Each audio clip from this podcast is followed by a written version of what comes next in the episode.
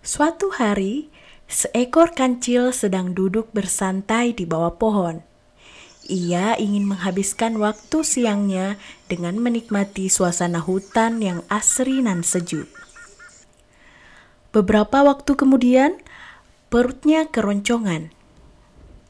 Ya, si kancil yang konon katanya cerdik itu sedang kelaparan. Ia kemudian berpikir untuk mendapatkan mentimun yang letaknya berada di seberang sungai. Namun, tiba-tiba terdengar suara kecipak air.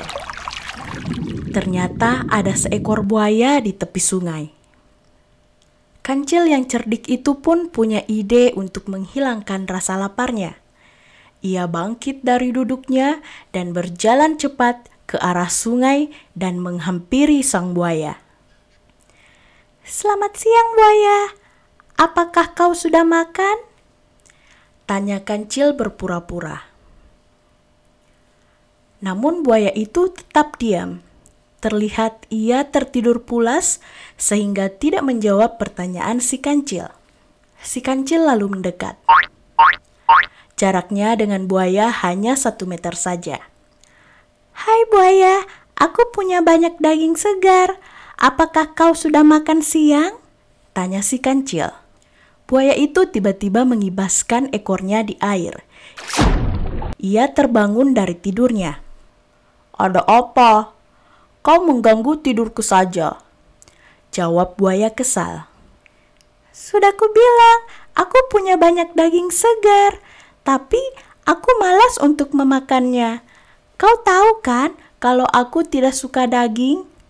Jadi, aku berniat memberikan daging segar ini untukmu dan teman-temanmu. Jawab si kancil polos. Benarkah itu? Aku dan beberapa temanku memang belum makan siang. Hari ini ikan entah pergi ke mana, sehingga kami tak punya cukup makanan. Jawab buaya. Kebetulan sekali, kau tidak perlu khawatir buaya selama kau punya teman yang baik sepertiku. Benar kan? Hehehehehe. Kata si kancil sembari memperlihatkan deretan gigi runcingnya. Terima kasih kancil, ternyata hatimu begitu mulia. Sangat berbeda dengan apa yang dikatakan oleh teman-teman di luar sana. Mereka bilang, kalau kau licik dan suka memanfaatkan keleguan temanmu untuk memenuhi segala ambisimu. Jawab buaya.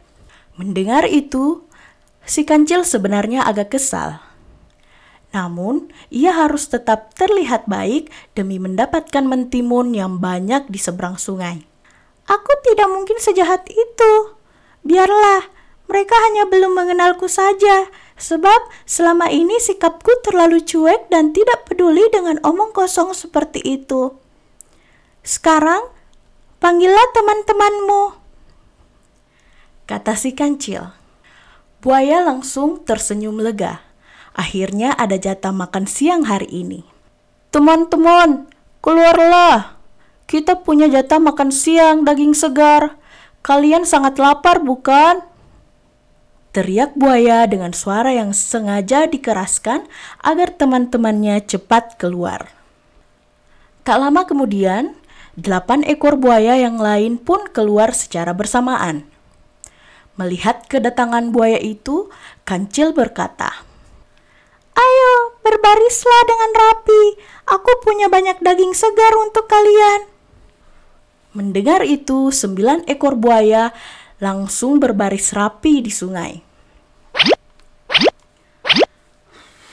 Baiklah, aku akan menghitung jumlah kalian agar daging yang aku bagikan bisa merata dan adil kata si kancil. Kancil dengan lincahnya meloncat ke girangan melewati sembilan ekor buaya sembari berhitung. Satu, dua, tiga, empat, lima, enam, tujuh, delapan, sembilan. Hingga akhirnya si kancil sampai di seberang sungai. Sembilan buaya lalu berkata, Mana daging segar untuk makan siang kami? Kancil malah terbahak-bahak, lalu berkata, "Betapa bodohnya kalian! Bukankah aku tak membawa sepotong daging segar di tangan? Itu artinya aku tak punya daging segar untuk jatah makan siang kalian. Enak saja, mana bisa kalian makan tanpa ada usaha?" Sembilan ekor buaya itu pun merasa tertipu. Salah satu di antara mereka berkata, "Akan kubalas semua perbuatanmu." Namun si kancil tidak peduli.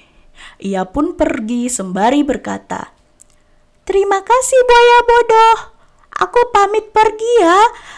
Aku mau mencari mentimun yang banyak. Aku lapar sekali." Nah, Pelajaran yang bisa kita petik dari kisah sang kancil dan buaya ialah jangan pernah membohongi teman atau memanfaatkan teman kita demi kepentingan sendiri.